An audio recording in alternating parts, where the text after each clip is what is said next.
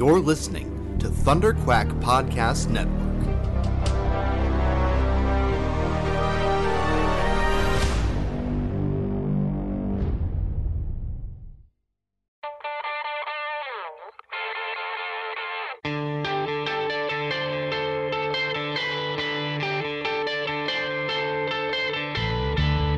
Hi there, this is the legendary Tom DeFalco, and you are listening to the Epic Marvel Podcast.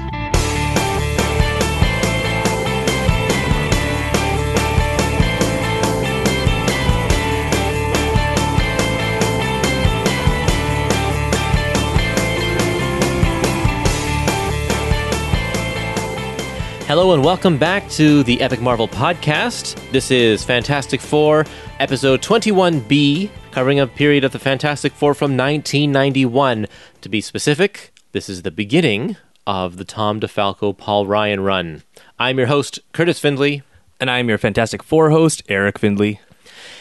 We we split this episode in two. This epic collection is the it's the Fantastic Four epic collection, the new Fantastic Four. And in this epic collection, it's the tail end of Walter Simonson's run and then the very beginning of DeFalco's run. And if you listen to the last episode, you'll notice that uh, we, we cut it right at the end of Walter Simonson because I thought we should have a good conversation about the end of Simonson's run, focusing on that. And then it would be a great place to actually start DeFalco's run and give that its own episode because it's the beginning. It's very true. So, which issues are we going to talk about today?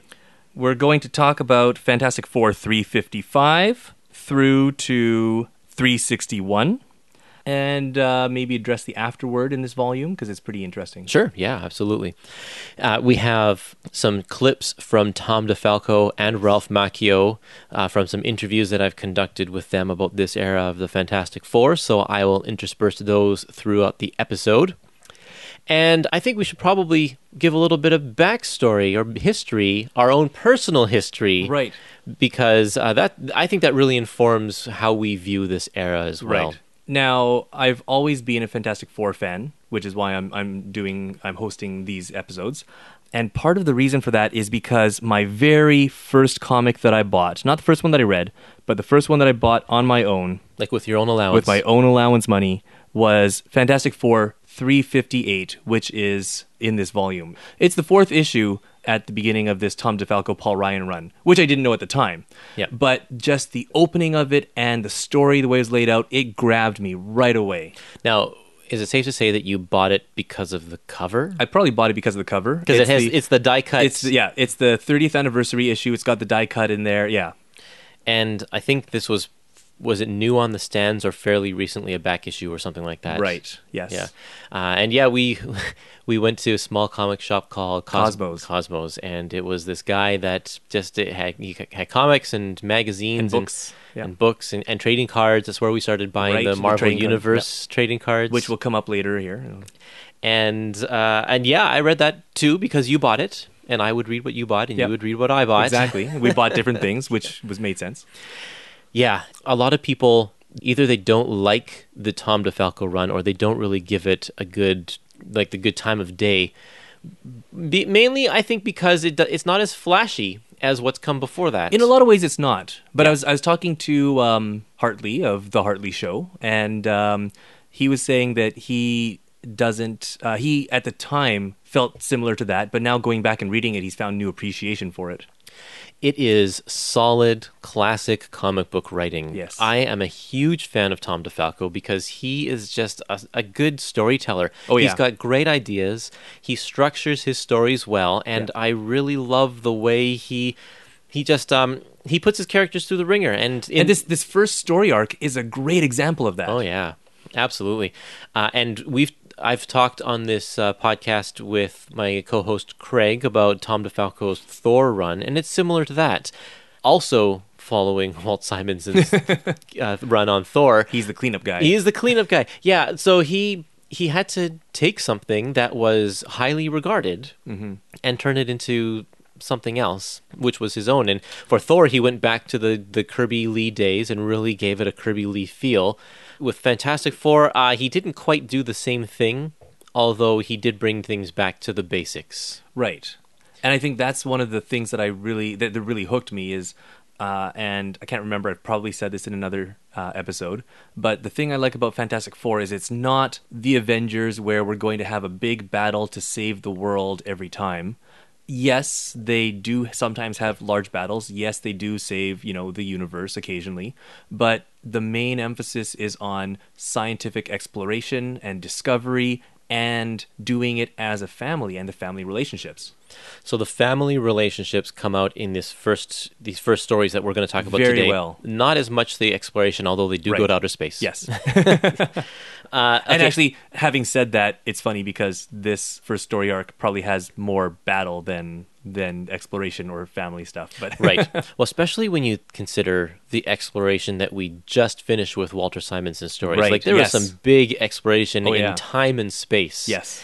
And that was a that was a very big deal. Now, I'm going to play a clip right off the bat here from Tom DeFalco talking about the transition from Walter to himself. The editor of the book was Ralph Macchio, Yeah. and I'd been working with Ralph on Thor for I don't know how long. A few years, yeah. a, a few years I'd I'd been on Thor with Ron Frenz for a few years, and um, Walt Simonson was uh, on the FF, and Walt had decided that he was going to leave. So Ralph came to me and he asked me, you know, he says, I, I need somebody for the FF, and I, I suggested a few names. One of the names I, I kept saying, you know, Chris Claremont used to want to write the FF. Talk to Chris because I figured that you know Chris was another guy who could do great soap opera. Yeah. I thought, hey, yeah, you know, get Chris on, on the FF. And Ralph spoke to Chris, and uh, Chris wasn't interested. Okay. Uh, I mean, he was in, he was interested, but he was overcommitted at that state with so many X Men projects, and didn't want to, you know, leave any of the any of his current projects.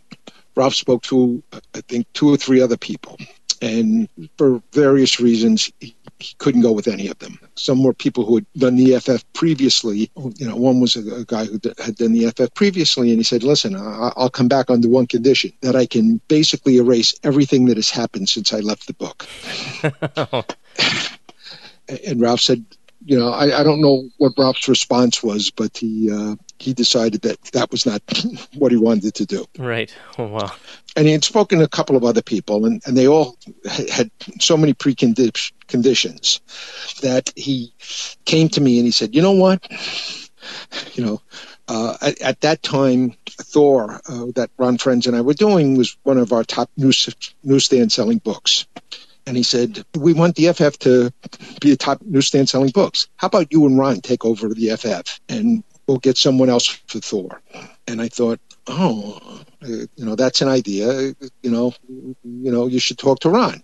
And I don't quite know where how the conversation went and stuff, but basically, Ron and I were deeply involved with the Eric Masterson storyline at that time Right. Yeah. and you know ron basically said to me he can't leave eric at that stage Oh, okay. um, uh, and i and i thought yeah well i don't, I don't want to leave ron at that stage either and I, you know and we came back and said you know we we we just can't do it and then uh ralph said to me well how about if you just do it and i you know and i thought about it and thought about it because i had a number of different commitments at that time being editor in chief and doing doing one monthly book and thought, oh, man, can I really squeeze in a second monthly book? I'd like grown very attached to those five hours of sleep that I was getting. um, I thought, man, do I really want to give that up? And um, and then thought, you know what? I, I was doing some other non-comic book work that I wasn't that happy with. You know, it paid very well, but but I thought, you know, I think, you know, maybe I'm, you know, maybe I'll give up some other diff- different type of work and, uh, and and do the FF. And when I found out Paul Ryan was on it, I, you know, I had always liked Paul's work and and really liked Paul personally, and thought, you know, what the hell? Take a shot, just see see if we can come up with some some craziness that uh, can can spark the sales. Right. The thing about the, the, the cross time stuff is it's so interesting, but it's not for everybody. Yeah. But then the people Especially who to do li- spend like I was looking at the dates on some things. This almost two years that they did that. Yeah, well, and uh, the people who really love that, Yeah. I feel the same way about Mark Waid's run on Fantastic Four, Yeah. how it was so ingrained in the magical and supernatural Yes, side of right. things and not as much the scientific. Yeah. And it's like, that's fine for story, Yeah. but that was the focus of Mark Waid's entire run, and I just didn't resonate with it as much as, Yeah. as the other stuff. But, Anyway. but Tom's work. Uh, he also structured his story so that every single issue is a self-contained story, but he loads it with so many B stories and C stories that run through Mm-hmm. Right. that it does have the sense of overarching stories and Yeah. continuing. He calls it a soap opera drama. Which is exactly what this first story arc is. Yeah, exactly. It's exactly what it is. Nice. So, so yeah, let's. Uh, I'm looking forward to that. I, I I am too. And going through the rest of this run, I haven't read some of this stuff since we were kids. Right. Uh, so this is this is going to be a lot of fun, and I hope that people who are listening will, if you if you don't like the DeFalco run, or if you maybe are on the fence about it, or if you've never tried it out, Give it another shot. give it another shot. Listen to what we have to say, and we're going to make our best case for why this this run is great. And if it's not great, we'll say that too, because Yeah. I want to be fair. We're not Right. uh, sure we have this this nostalgia bias, but I want to look at this um, in the sense of yeah. you know uh, giving it a fair shot compared to the other runs on Fantastic Four and and how it how it dates itself or doesn't date itself or whatever. So, Mm-hmm. yeah. Is there anything that we need to know before going into this story? I think most of it was mentioned last time and was most relevant to those earlier issues. The big one is, uh, as most people, even if you have a sort of passing knowledge of the Fantastic Four, knows, Ben Grimm and Alicia Masters dated for years, on and off again. Yep. And they were dating when Secret Wars happened. And Ben, during that, decided to stay on Battle World. Um, so he did not come back to Earth with everybody else. And that's because he could switch back and forth between human Right. and thing form. and he also felt that while he was there, he felt more like um, Accepted accepted, and less less out of place. Yeah. And he felt I can do some good here. Following that, because uh, Alicia was so close with the family, she was hanging out with them still.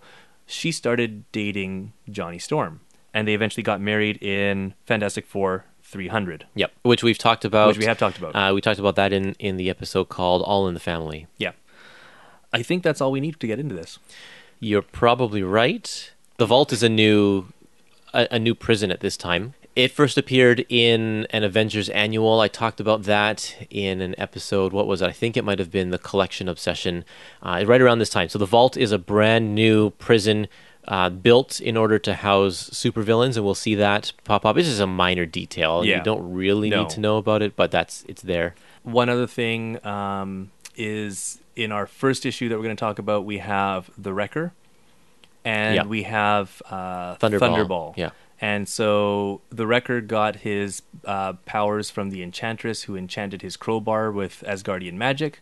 Um, he split his power amongst some of his construction worker friends, and they formed the Wrecking Crew. And then there was like a series of betrayals, and he took all the power back. Yeah, that was in an issue of Thor in 418. Uh, the Wrecker wasn't on the team at that point, and Thunderball was the leader. Mm-hmm. And then the Wrecker escapes and tries to take back control.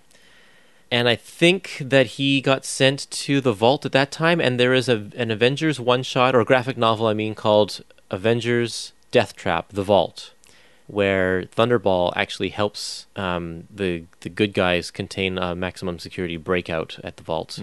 So, and I think that's why Thunderball is Helping in, in prison right now in this story that we're going to talk about in a minute. Anything else? I think that's it.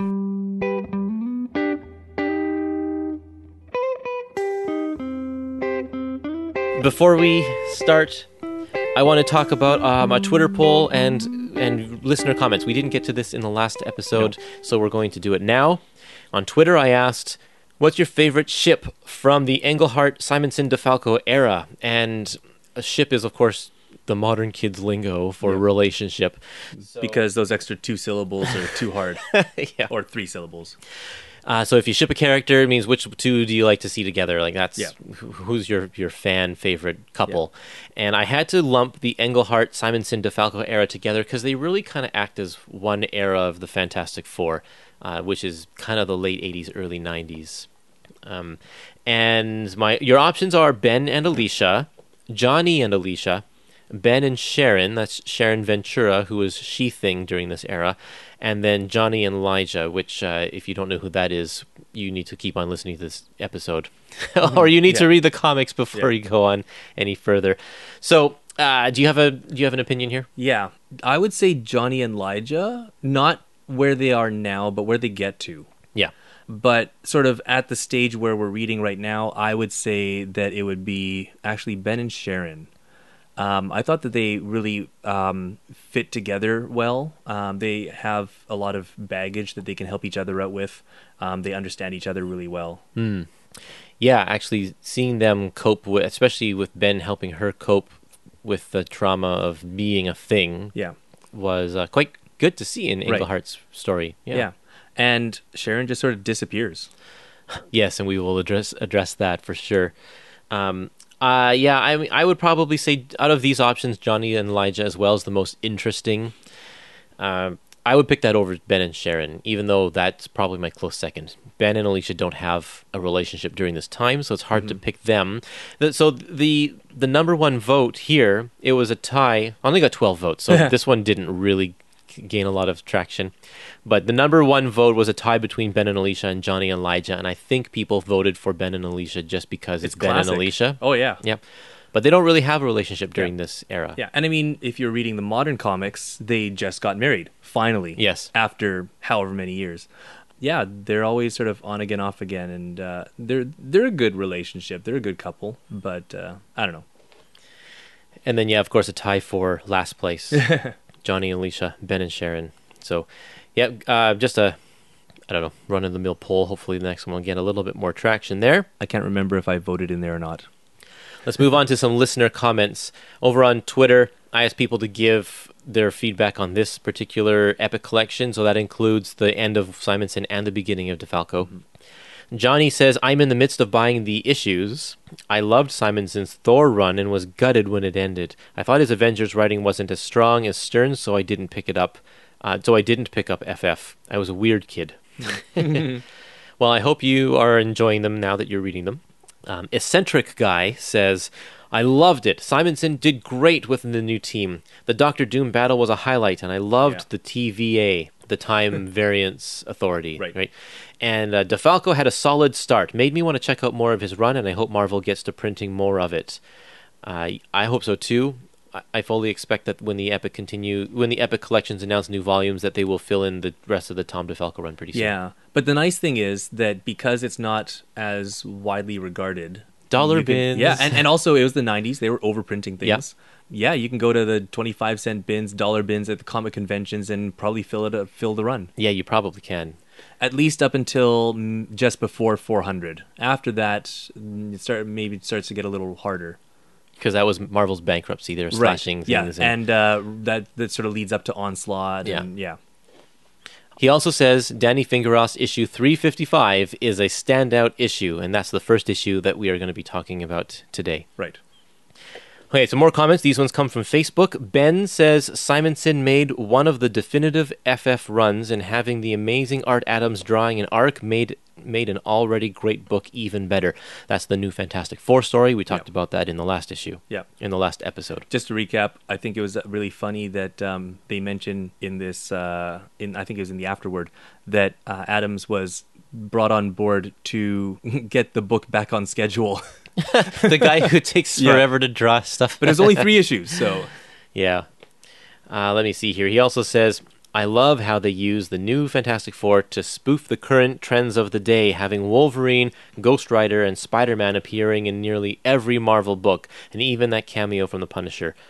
And then also the, Fen- the DeFalco FF, in my opinion, was a letdown after Simonson. fair enough. Yeah, absolutely. If you uh, really dug the whole bizarre time travel and all that kind of stuff, it's just off the wall. Yeah. And then DeFalco comes and kind of reins it in a little bit. I Right. can see that as being dis- disappointing for Yeah. sure. And if you didn't already check out part A of this episode, then uh, we talk about uh, the new Fantastic Four and the reasons those characters were chosen. Sean says, I like the stories in this volume. The TVA was a fun story, especially with their leader, Mark Gruenwald, which we Yes, mentioned as well. DeFalco tried really hard to return the FF to their roots, introducing a lot of new characters. I found it not so great at the time. The 90s was a weird time for me. Looking back, I enjoyed the run, and Ryan's artwork is especially nice. Oh, yes. Zach says um, the major disappointment of this volume was the end of Simonson run, which was much too short. He was the reason I began collecting the Fantastic Four as a kid, and it is a testament to his craft that I've kept reading the stories ever since. The Reed Doom time travel battle is a highlight in this book and really shows off Simonson's skill as a writer and an artist. The new Fantastic Four story showed a great sense of comic timing in his writing, and Art Adams' pencils are always welcome. As for the DeFalco Ryan arc, I remember being less than enthusiastic when it started. But as the run went on, I found myself consistently rereading those issues because they're fun. They are. Definitely a classic style in the vein of 1960s Marvel and will later become a pretty lengthy run on some with some epic changes. Yeah. Um, what he says about Simonson being the one who got him to read Fantastic Four, and he still reads to this day because of that. Um, that's exactly my case with DeFalco. Yeah. Is he got me hooked on Fantastic Four, and I've read every single issue since. Right. And we talked about in the last issue, I think, um, that uh, Simonson wanted to sort of reset things in preparation for DeFalco, and that really shows in how short his his run, his the end was. Yeah, he wrapped things up really Yeah. quick. Like uh, we we talked about last time, uh, Thing going from his spiky form back to his regular Thing form with no explanation. Yeah. And Sharon returns to human. Yep. And the only thing that's left that needs to be undone is something that DeFalco takes care of in this first issue. Exactly. In the in his second, Second issue. issue. Yeah, yeah, yeah. Yep. Okay. Timothy says the new Fantastic Four was a fun story. It still pays dividends today. it Yes. does. Oh yeah. Uh, And- and- didn't they and- just come back recently? Well, yeah, and the thing is, anytime the Fantastic Four, almost anytime, the Fantastic Four go away and need a replacement, they call those four. Yeah. The exception being uh, if it's longer term, which they formed the Ant Man She Hulk team Right. um, when they went off with the Future Foundation. But other than that, like if it's if they just need a fill in for something, they call those four, and they keep call- going back to it. And I think most recently in Dan Slott's Fantastic Four, they appeared among with all of the other former members Yes. of the Fantastic Four That's right. in uh, issue number two or something. Yeah, including the Hulk, and uh, which was interesting because at that point the Hulk was keeping a low profile because everybody thought he was dead. Thought Banner was dead. Banner, yes, Yeah. yeah. The new okay, yeah, let's see here. I really enjoyed Simonson's take on Doom. Unfortunately, it was never really followed up on as far as I know. What's the take on Doom?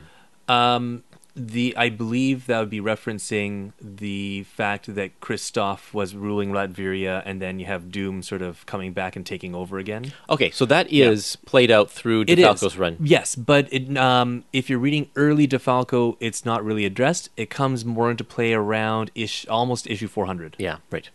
Uh, we'll get Just to those. that. We'll get to those issues eventually. The time travel battle was confusing and awesome at the same time. DeFalco's Alicia story was very interesting, and it showed some potential of secret invasion a good decade before Bendis did it. Totally. Yeah. And Joe says, along with X Men number one, this is the first best example of 90s comics. Oh, totally. Is, does that mean that X Force number one is the worst example? I would say that that's the best example of 90s comics. Pouches and guns and all that, right? Pouches and guns, big big guns that uh, don't make any physical sense. Yep. And pouches on pouches. People always reference the one Fantastic Four issue where they get pouches and guns, and it's like the on- issue. Yeah, and Yeah. They, they're- have it on the cover. It's Yeah. a foil cover, also very 90s. Very 90s. And people think that that was Fantastic Four in the 90s, but that was only Oh, one no. issue. Yeah. Mr. Fantastic occasionally wore that pouch vest for a while. Uh, but but they mostly just didn't. Ha- they only had those guns for the one. For the one story, because Yeah. they needed it for some specific Right. reason that I don't remember now.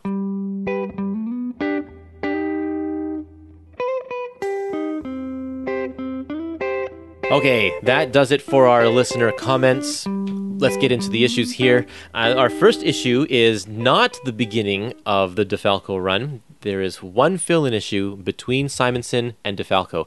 This is issue number 355. It's called Rage, and it's uh, written by Danny Fingeroth and drawn, illustrated by Al Milgrom. And in this one, the the Wrecker tries to kill Thunderball um, out of revenge for taking over the wrecking crew.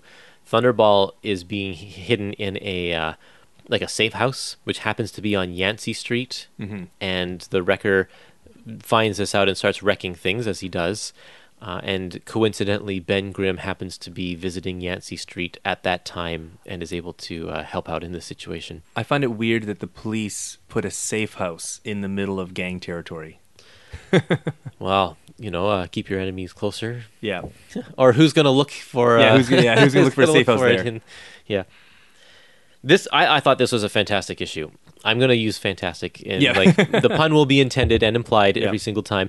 But it was just really great. What a- I love it when people do these character pieces on Yeah. Ben Grimm. 'cause- It's it's kind of your typical Ben loses hope and mopes around before bi- finding his bright spot again. Yep.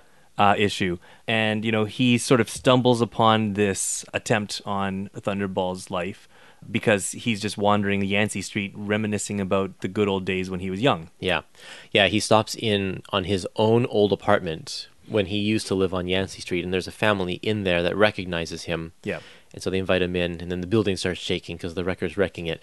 And it's just, uh, it's really, really neat to get a little bit of backstory about Ben's life. Um, I had forgotten about this issue completely um, because I know I've read it way, way long ago. Yeah, me too. But I forgot that Ben had a has a brother, Dan. Yeah, yeah, they, you don't talk about him much. and I don't know if this is his first mention or if they mentioned him before. But uh, he is a he is a and is it an older brother? I can't remember. Uh, yes, because he was there first, and then he was the leader of the gang, and, and yeah, Right? Yeah, yeah. So he was an older brother. He was the leader of the Yancey Street gang, and uh, and this there's just so much history that we don't we don't know about because Ge- Ben is a very guarded person. He doesn't let out his emotions, and he masks his emotions often. with jokes a lot of the time. Yeah, jokes or just his anger is often a show, and we'll see that come up in a little while as well. And so, just to get these little glimpses of his of his personality coming through is, is really really neat. the The address is seven one three five Yancey Street. This is that's the building. Does it say what apartment number he's in? No, uh, it, no, it's not written on the door. Okay, because I know that he and Alicia in Dan Slott's um, current story they move into apartment number four, of course, because it's the Fantastic Four. But I don't know if that's his actual. Of course, his whole building is demolished. So and and even um, in Dan Slott's run, they had just rebuilt that um, that that uh, block. okay, because the wrecker wrecked it in the nineties. Took him a long time, a lot No. of red tape to Um, well, Ben had found out that he's actually like quite rich and bought up that block so that the Fantastic Four could live there. Ah, nice. Yeah. Um, this filler story references actually like lots of other titles that you need to read to get the full story. And I think part of that is just because the Wrecker is one of those villains who is often associated with the Fantastic Four, but isn't really a Fantastic Four villain. Right. Well, He's- got Asgardian powers. He's a, he's a Thor villain, Yeah. but he, he often fights the Fantastic Four. Yeah. Well, the Wrecking Crew kind of is just one of those villain. It's just a, one of those villain groups that writers will throw in there if they just need kind of a powerhouse. Right. And so, uh, um, like you said earlier, um, this story goes back to some Avengers stories, some Thor stories. Yep. It had an unexpected ending. Yeah. I. It's actually kind of kind of sad because the kid in the family that is living in Ben's old apartment, he gets crushed by the the building and he dies. And I was really not expecting that to happen.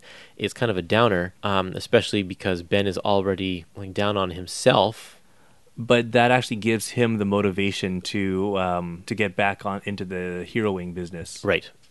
So I don't know when exactly this story was written because it's a it's an inventory story. So it could have been sitting in their filing cabinets for a while.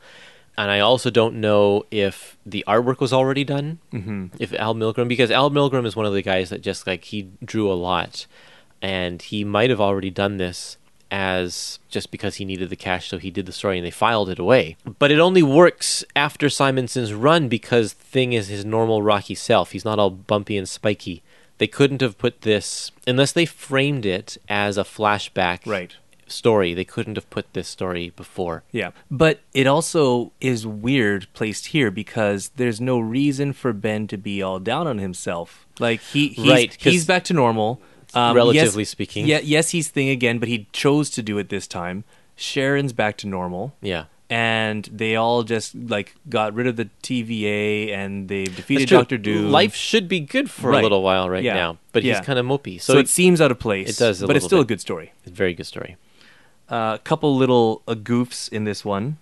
On page 271, well, first of all, there's a really cool picture of the Fantastic Four standing and they're facing different directions. And that's just not something like normal to do. but in the very last panel here, the balloons are kind of in a weird order to read. Okay. Right, Yeah. because there's two stacked and Yeah. one to the side. Yeah, and and so do you start at the bottom and go up and then over, or do you start at the top and go over and then down? Or do you go start at the top and go down and then over? R- right. Right. It could be Yeah. any one of those. So what's what's the order? I think it's you start at the top and go down and then over because he talks about the building's been fixed up. Um, oh, I'm ugly. The home gets a facelift, and then what did I think I would find? Okay. Yeah, that's that's probably right. Yeah. Yeah. But it is It's it's awkward. it is awkward.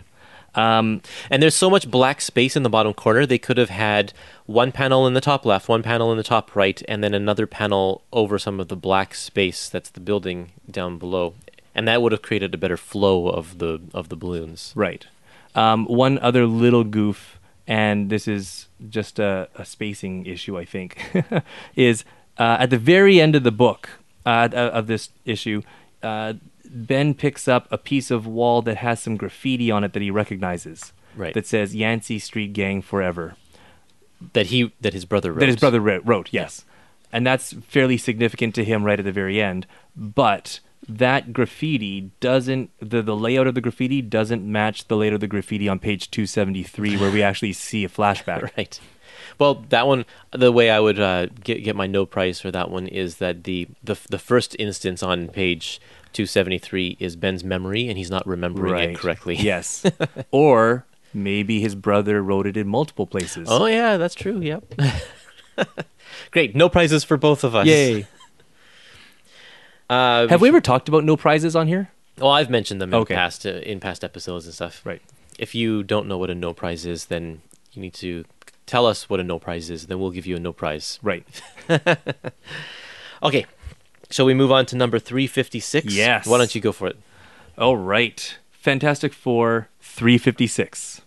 War with the New Warriors.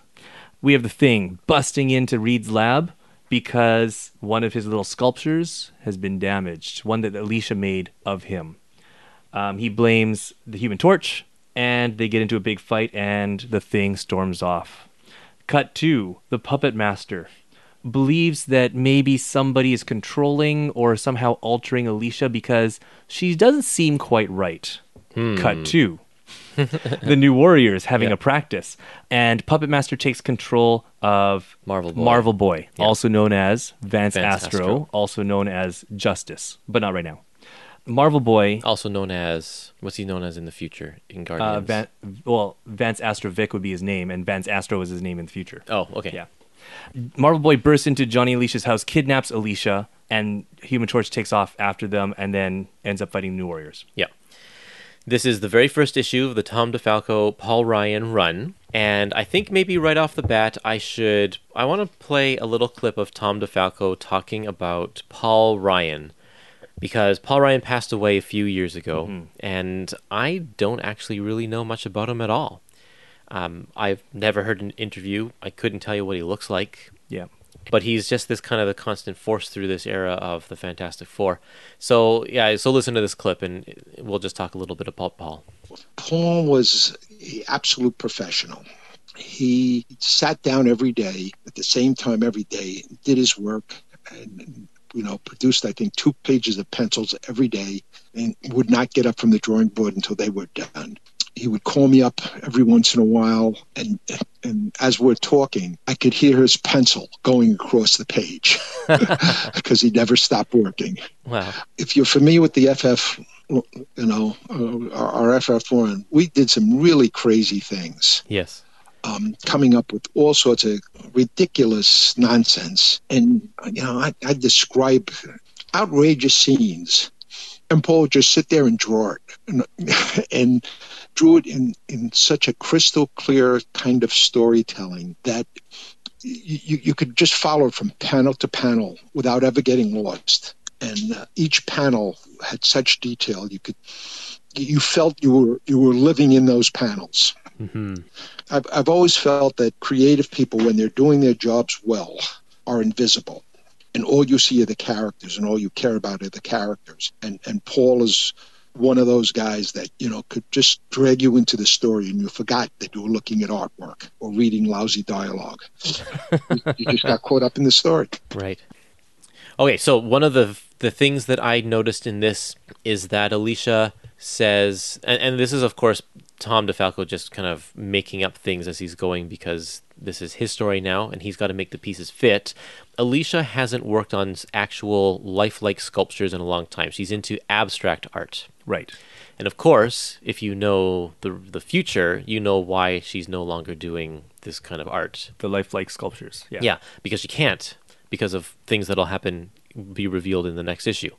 Um, which you, if you're reading these one at a time with along with us for the first time, I guess we'll try hard not to Not spoil, spoil the things. end. Yeah.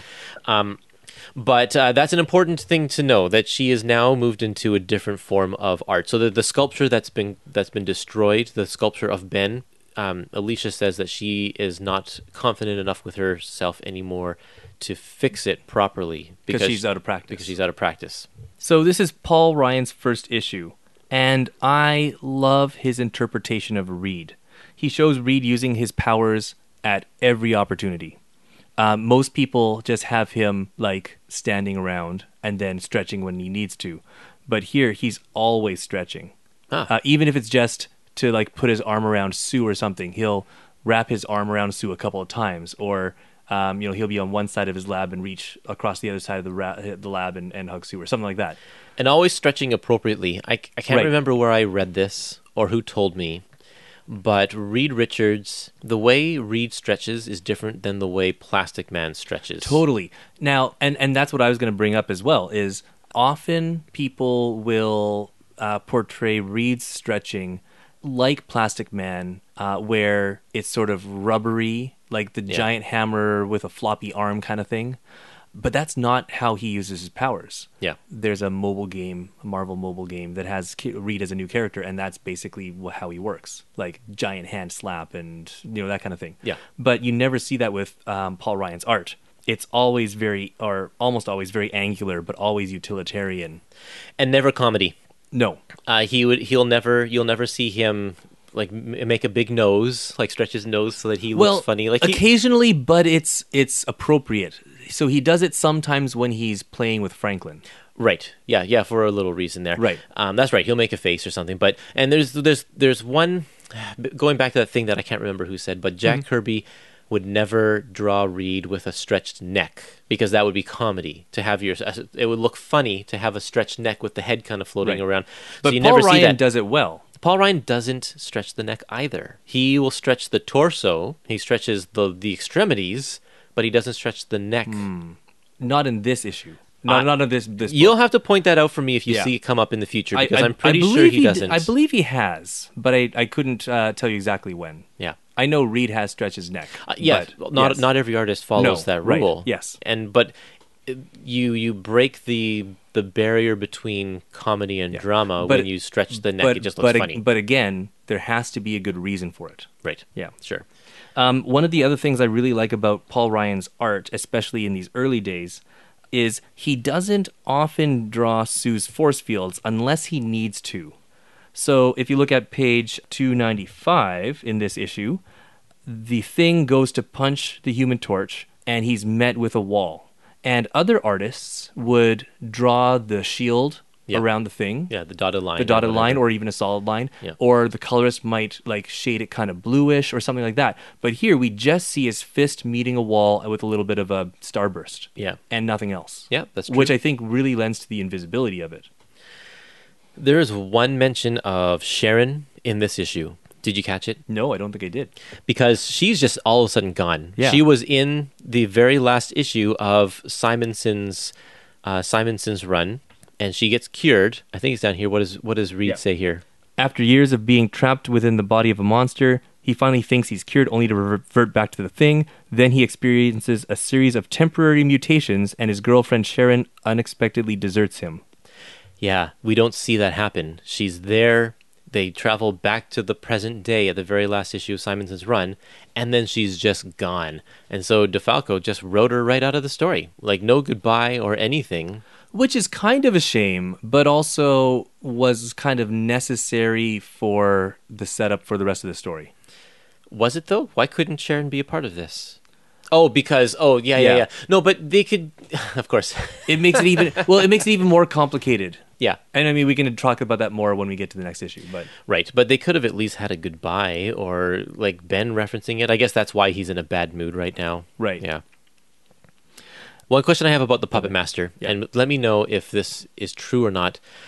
In this one, Puppet Master makes a model of a robot and controls the robot. Hmm. Is that something that he can actually do? Because I thought that he took control of the minds of people. usually that's how his powers are portrayed. However, this is like magical radioactive clay, so maybe it just is able to control whatever form he t- creates. So if he like made a chair, he could make the chair move because it's just You'll a have- robot. a robot is an inanimate object. You'll have to ask Mickey Mouse okay. because he does the sorcerer stuff. Yeah, that's right.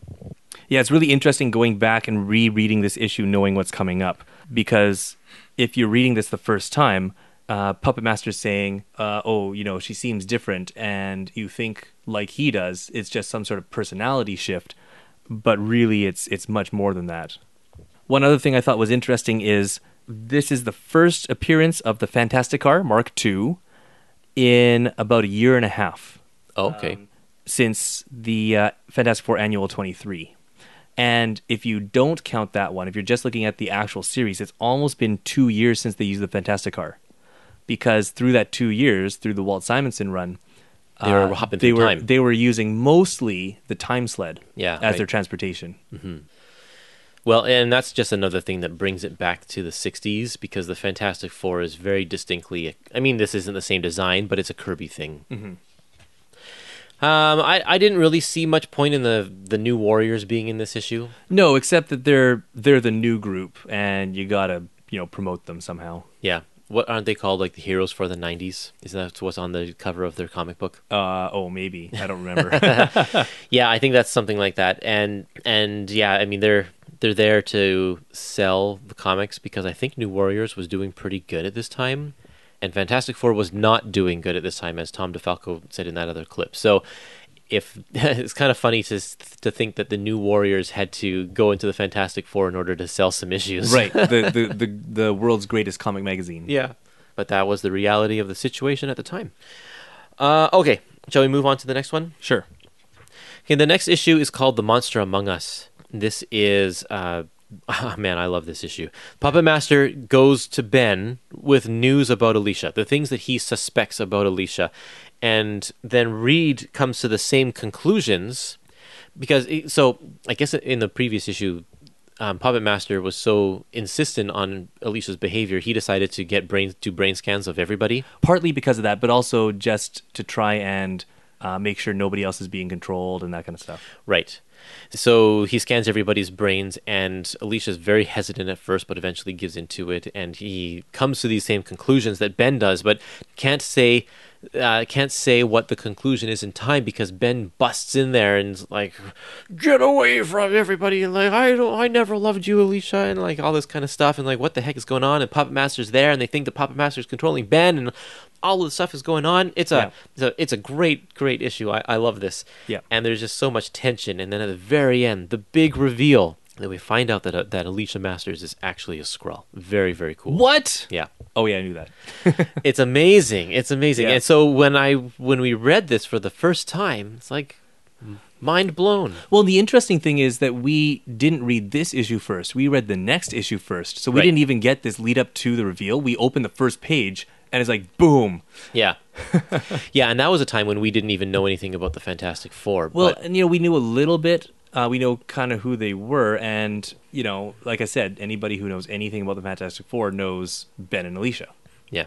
but that's about it. Yeah, yeah. So the, it was just, it's just great. It's just great. There's a, more reference to her abstract art in this one, and uh, Johnny also, um, he's been going through some stuff in the last little while too. With, right with, Nebula. Yep, with Yeah. the Nebula stuff and the Walt Simonson thing. And there's one scene in here where he is showing off for a group of girls outside of his apartment while he waits for Alicia, Alicia to come down. which is very reminiscent um, of a scene from uh, the Amazing Spider-Man issue with the Fantastic Four, right. Yeah, where, where he's showing off at a party and Yeah. uh, Spider-Man does the webbing bat.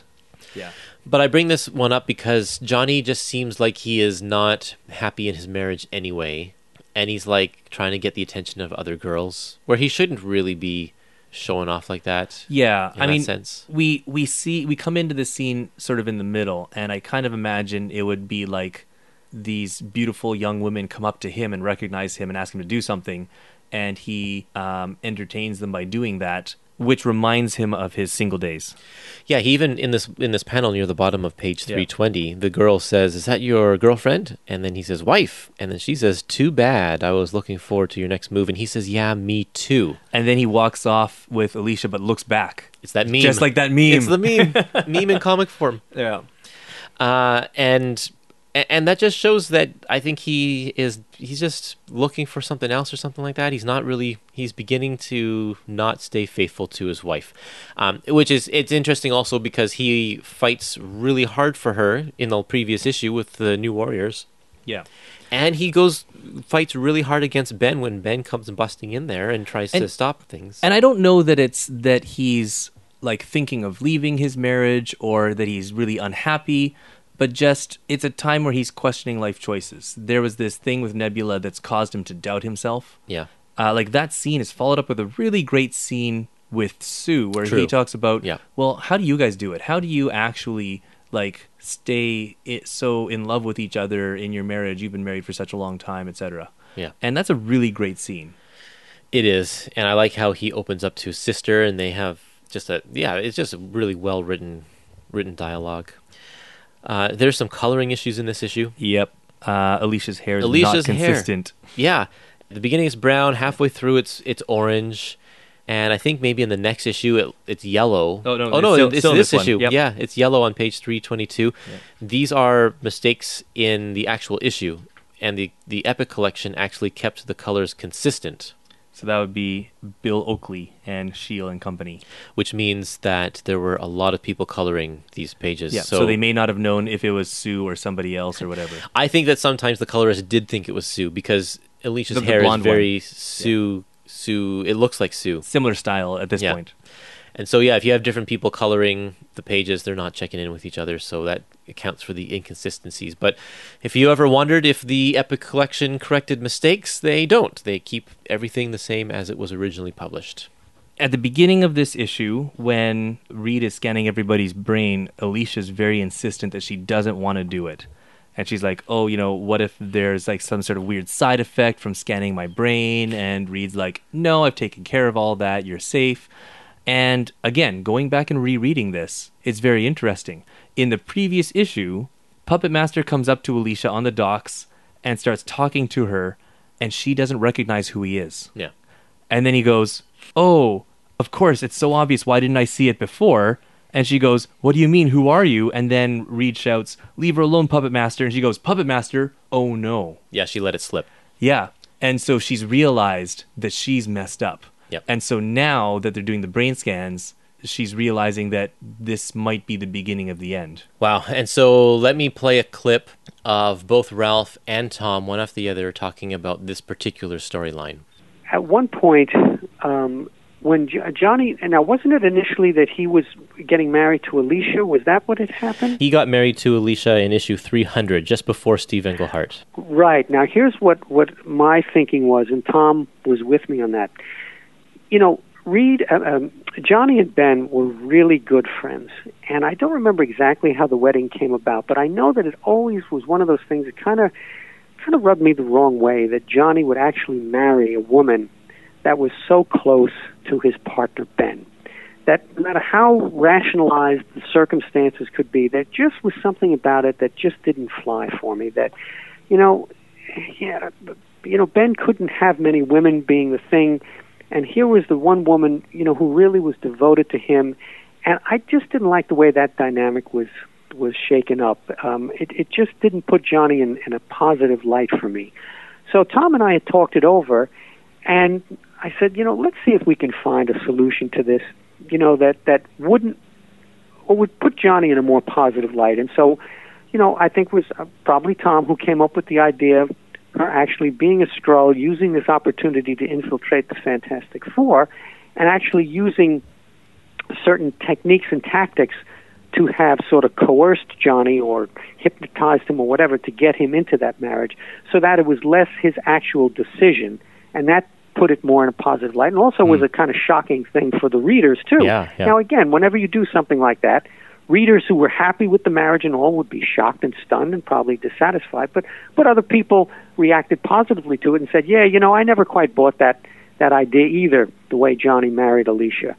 So, um that was a radical rewriting, but we tried, of course, to make it fit within continuity, to give a logical, make it a logical outgrowth of the marriage. Um, that she wasn't really Alicia and all. And um, I would again, I was happy with it. If I had to go back and do it again, I would do it again because I never quite liked that idea that Johnny would marry um, Krista, uh, would marry Alicia. Right. Well, that, that decision goes back, you know, a couple of years previous. Um, one time, I, I think it was at Ralph Macchio's house uh, by a swimming pool, and uh, he and Mark Gruenwald were talking about Johnny's marriage to Alicia, and they were coming out, trying to come out with ways to negate it in some way, shape, or form. And I've always had the attitude that you move forward.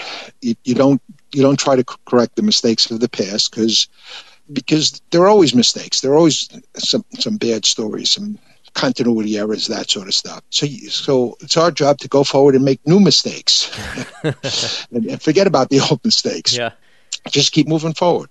And they were talking about things, and and one of them said, "Oh, we could always say that Alicia was a Skrull." and for some reason, that that always stuck in the back of my mind, and I never intended to be writing the Fantastic Four. but that that idea's in the back of my mind, and I thought, what a goofy idea that is. What you know? And I said, you know, guys, come on, let's let's either concentrate on on enjoying this beautiful summer day, or or let's create new stories and forget about the old stories.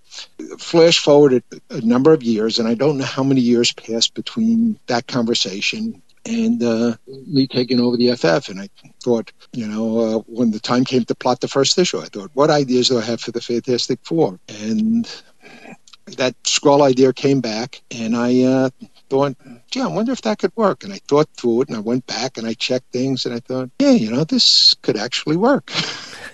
yeah. And I went to Ralph and I proposed the thing, and he goes, "That's a terrific idea. Where'd you get it from?" And I said, "You."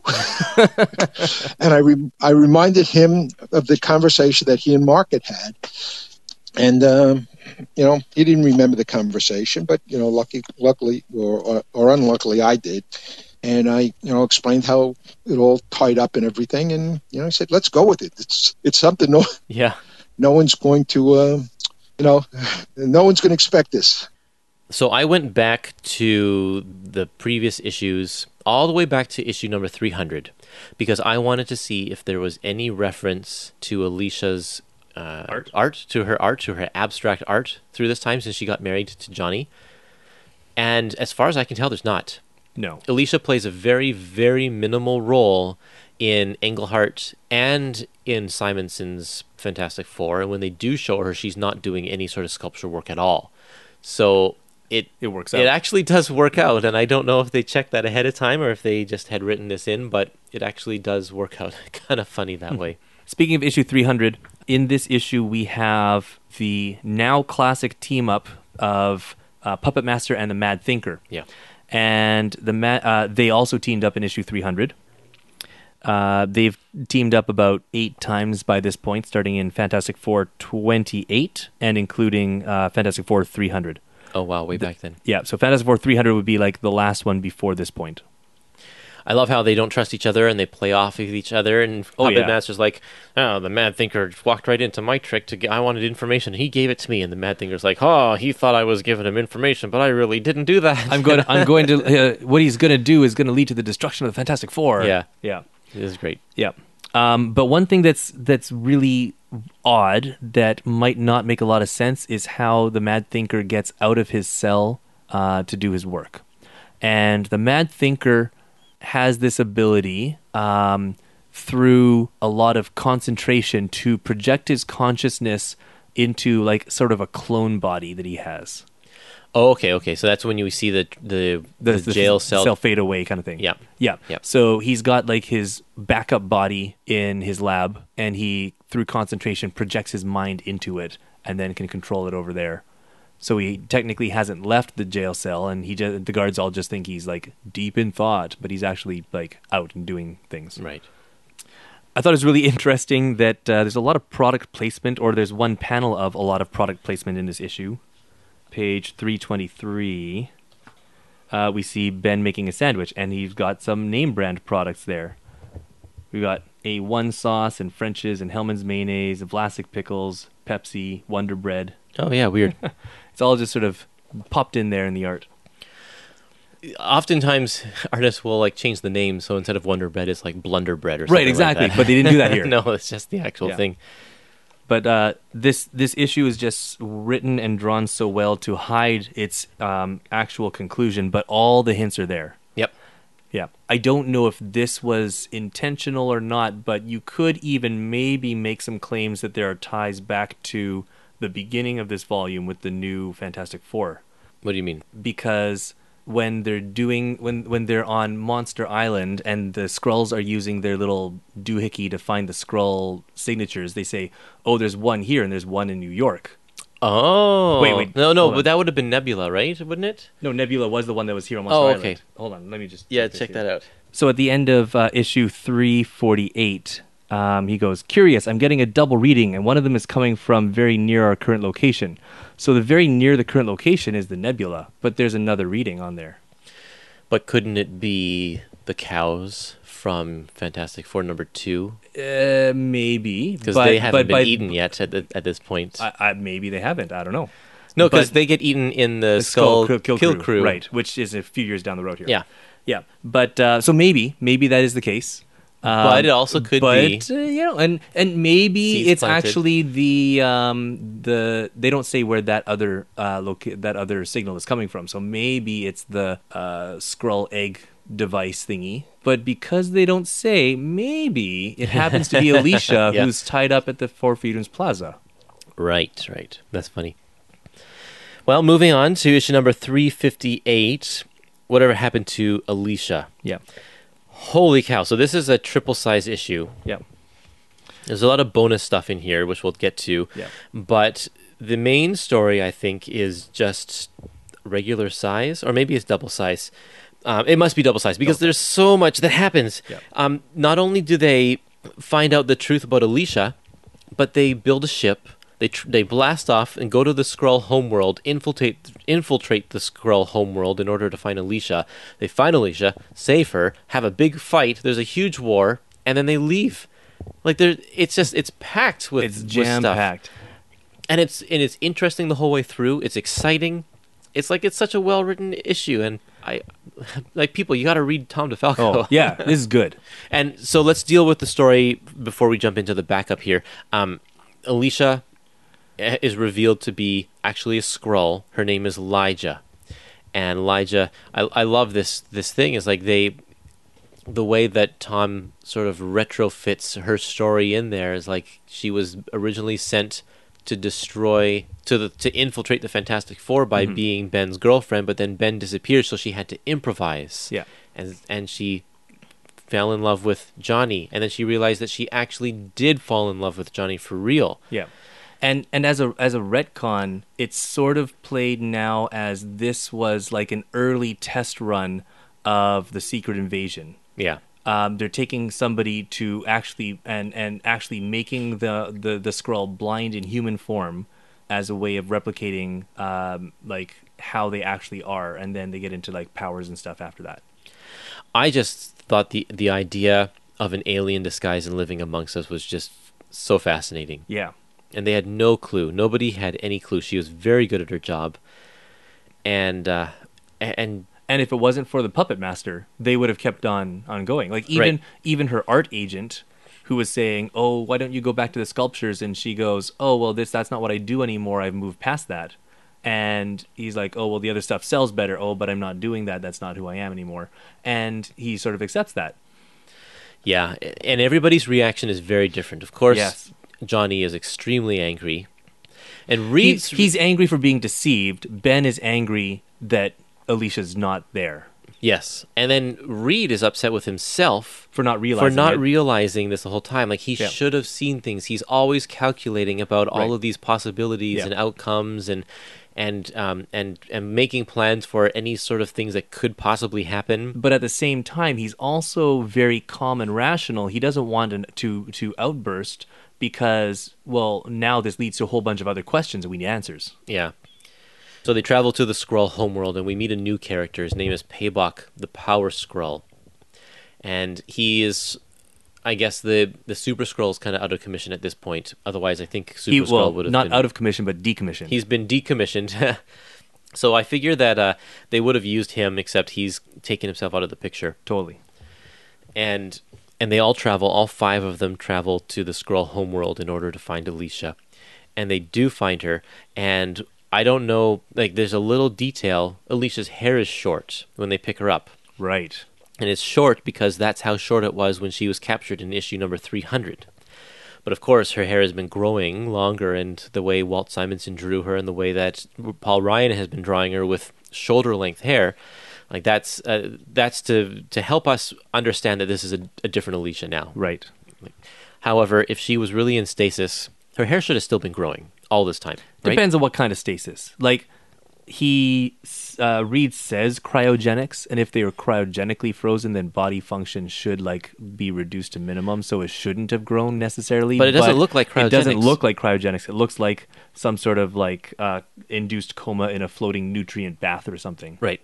Yeah, because she's not frozen when Reed comes and gets her. Yeah. Yeah. Um, another uh, another coloring goof. She's in a sort of greenish container, wearing a green bathing suit, and then when Reed uh, takes her out, they forgot to color the bathing suit. Yeah, it looks like she's naked. Uh, and that's an original mistake too. Yeah, yeah, exactly. that was in the Yeah. original comics as well. Uh, we get a flashback origin story in this issue as well, which makes sense because it is the anniversary issue. Yeah. And if you're going to buy it because it's an anniversary issue and you don't know anything about the Fantastic Four, they're going to put that information in there. Right. In fact, the origin story is told two times in this one issue. Right. Because they, they're very later. good. At, they're very good at sneaking it in uh, Yeah. to the main story.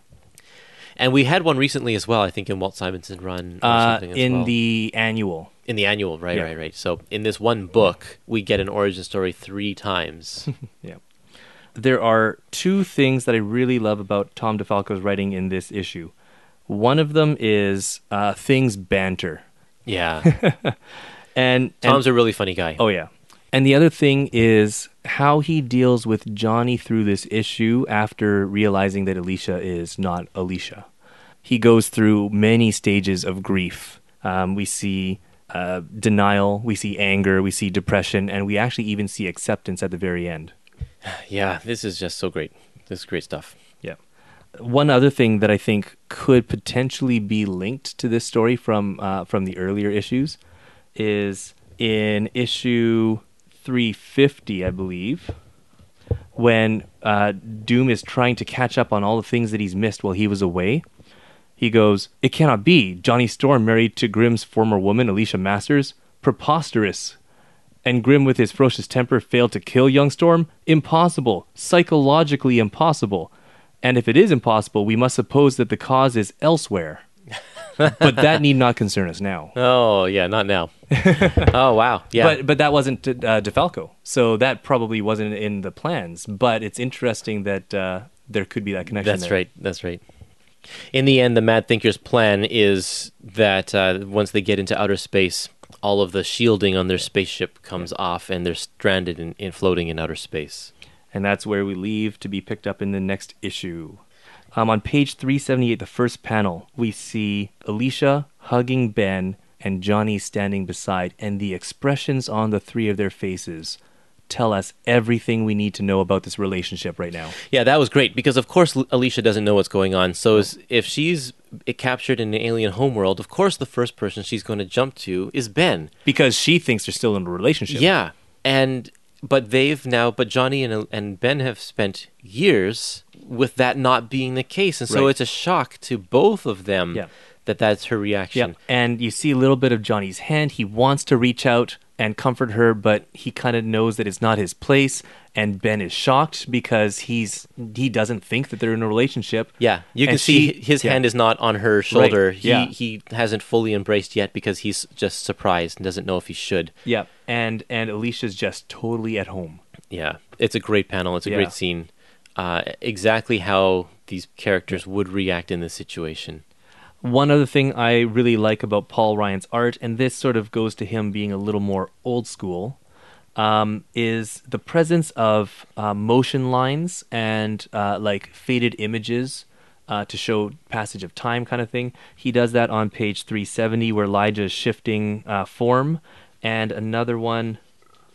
Another one on page 364 at the bottom where Paibok is being bashed towards a wall and he like bounces off of it to fly forward. Yeah. And that's something I really miss about comics now because a lot of the images don't have these motion lines. And so you're not really sure what type of motion is being implied in the in the image. It looks very static and still. Like a movie still or something. Right. Yeah. Whereas this here, when you have these motion lines, it really gives the sense of um, of the sequence of events and what what is actually happening. It it tells you more than just one still panel. Yeah.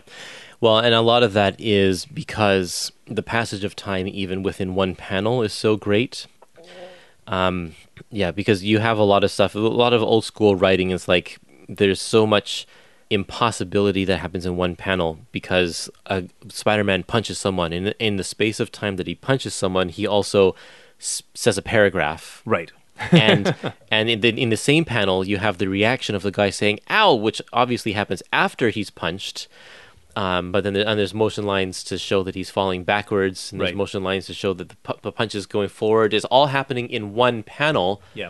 even though it actually should be many panels to show Yeah. the sequence of events. Right. But I also think that it has to do with an elevation of uh, the status of comic book art Yeah. as it becomes seen as like like quote legitimate art form and not just cartoons or whatever.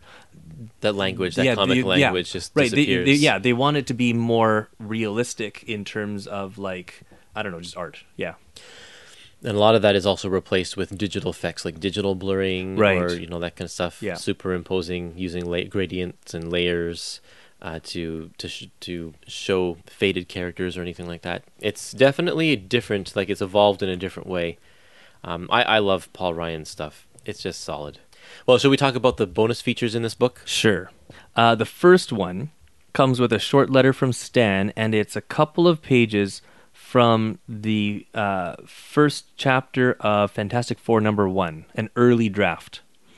What's interesting is this is from 1961, and in it, um, the reasoning for the flight into space is because um, America is anticipating that Russia is going to get to Mars. Like Oh, Ru- okay. Russia's beat um, America into space. Um, we haven't had the moon landing yet, but the people writing this are not anticipating the moon as being the destination, but Mars. Yeah, interesting. Oh, yeah, 1969 was Yeah. when Apollo 11 landed on the moon. Okay, so I, I want to note also that this kind of a plot, this is kind of what the Marvel method is. Stan would write out something like this. Oftentimes it was less. Oftentimes it was verbal only. and he would pass this information on to his artist, and the artist would plot out the entire 22 pages and draw it and hand it back to Stan, and then Stan would add the dialogue on top. But if you want to look at what typically I think what Stan would do is just a one one or two page synopsis of what you would find in the issue. Yeah, and it's um, it's not even any sort of dialogue based. It's Nope, really not at all. just like It's literally a plot. Yeah, it's literally a plot. Also of interesting note, the original characters had some slight different quirks to their powers. Like uh, Sue originally wore a mask because she was always completely invisible, and she would have to take off all of her clothes to be invisible, like fully invisible, like the Invisible Man. like the Invisible Man. Although um, they were thinking maybe that it ends up being a little too racy if it's the idea that she's just wandering around naked all the time. Yeah. Um, Johnny originally couldn't throw fireballs, and there's some uh, Comic Code Authority um, advice about uh, having a flaming person. Yeah, if we actually look at the first many issues, um, it does take a while for Johnny to throw a fireball. I think I can't remember. Yeah, it says uh, Comics Association told me he may never burn anyone with flame. He may only burn ropes, doors, etc., never people, and he cannot use fireballs uh, like the old Human Torch could. The um, the, The android. Android, yeah, John Hammond. Yeah. Um, and then his biggest asset is he can fly. But he could only flame on for like five minutes at a time, and then he would like gas out. Oh yeah, we saw that over and over in the Strange Tales issues for sure. Oh no! I've been on fire for five minutes. I'm falling again. Oh no, I've run out of web fluid. Oh no, my armor's battery is drained. Yeah. oh no, I've not. I haven't been touching my hammer for more than sixty seconds. right. Yeah. So originally in this in this plot, Ben wasn't Reed's friend. They just hired him to be the pilot, and he wasn't going to do it until he saw Sue and fell in love with Sue. And the idea was going forward, he was supposed to maybe not necessarily be a good guy. Oh, Um, interesting. but they wanted him to maybe um, possibly sabotage them later on or something just so that he could uh, be with Sue. But he didn't really, the idea was he didn't really like the team. He didn't want to be a part of it, uh, like with them. But you know what? That's like that's exactly what the Hulk was. Yeah. In when the Avengers formed. Right. I'm glad they made that change because um It would just be another Avengers. it'd just be well, I mean this came out first, so Well, Avengers yeah. would just be another Fantastic Four. Right. But it it I'm so happy they went with the close friend dir- direction because that's just something that's different. it's what makes the Fantastic Four the Fantastic Four because it just ties all those relationships. Yes, you've got the brother and the girlfriend, but then you have this other guy who's just like hired. The fourth wheel. Yeah, that doesn't make sense. And so to have him have a close relationship like the others really brings it together. If they were to have made him a bad guy uh, potentially, and then they had to boot him out eventually because that you know Probably. story has to progress Right. at some point. Exactly. Then it would be the main three, and then there would probably be just a, A series rotating, of rotating people that come in to be the fourth person, and they would come in for a while, they'd go, they'd be bad, or they wouldn't work out, or whatever. But Which kind of happens anyway. Like we've got Medusa, we had Power Man, and those are all um, intended. But we know Oh, that yes. those are all intended to be temporary. right, yes, It just would have been a very different feel for the Ver- book. Yeah. Very, very true. So after the uh, the script, we have a couple of pinups. Mike Mignola, Yep, with uh, with Blastar, and Annihilus. Yep, and so they're a bunch of villains, and they've got some um, uh, they've got some little captions there. Who's this one? Garney. Ron Garney, yeah, the pinup of Ron with Ron Garney of Mo- Molecule Man. uh, Rama-Tut, which is really interesting because we see in this image Kang and Immortus, who are different forms of Rama-Tut, but we also see Doctor Doom for some reason. You seriously don't know the t- connection? What? No. Doctor Doom is said to be um, a descendant of Immortus, and in fact, it might even be that when he went in time in the future, Oh, okay. actually Immortus isn't a, a descendant of Doctor Doom Oh, okay. Because of the time slide in like Which Fantastic makes Four sense. number four, whatever, which which makes five. sense there, but um, uh, that would have been written out with DeFalco because he makes um, he makes the connection rather to Reed's Re- dad, yeah. Nathaniel Richards. Yes, Yes. yeah, right, Right. I'm surprised you didn't know that. No, I didn't. When does that happen? It's like early in the in Jack Kirby and Stan Lee's run there. okay. There are a lot of those that I haven't read just because I had they, I don't have those issues. Oh man, so we need to c- circle back Yeah. and read some of those early Fantastic Four issues Yeah. for the podcast coming up. Um, following that are some of my favorite pages. Uh, we get a double page uh, spread for each of the characters where they introduce themselves and talk about their abilities. And so remember when I was talking about the comedy of Reed Richards' shapes? Yeah. He stretches himself into a bunch of funny shapes here just to to Demonstrate a point. demonstrate his point, but you see the comedy, it looks like comedy. On a regular basis, uh, just in a regular comic, you would never see Reed in the shape of a cube. It just wouldn't happen. Right. It's this is only for Yeah. purposes of of this sort. Occasionally as a parachute, but only in emergency situations. Going back again to there needs to be a reason for it. Yeah. They wouldn't plan on him being the parachute. Yeah.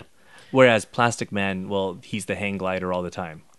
And his neck is a little stretched in some of these Yep. ones, like when he's tangled up on the rhino or kissing Sue in the cheek. Yeah. Neck is a little stretched, but Yeah. I think I feel like that's within reason, Yeah. considering how the rest of his body is stretched as well. Right. It's not like stretching around a corner. Exactly. Yeah. Um, it says that he can stretch to a distance of 1,500 feet or five football fields before he loses the ability to control the muscles. Wow, that's pretty far. Yeah.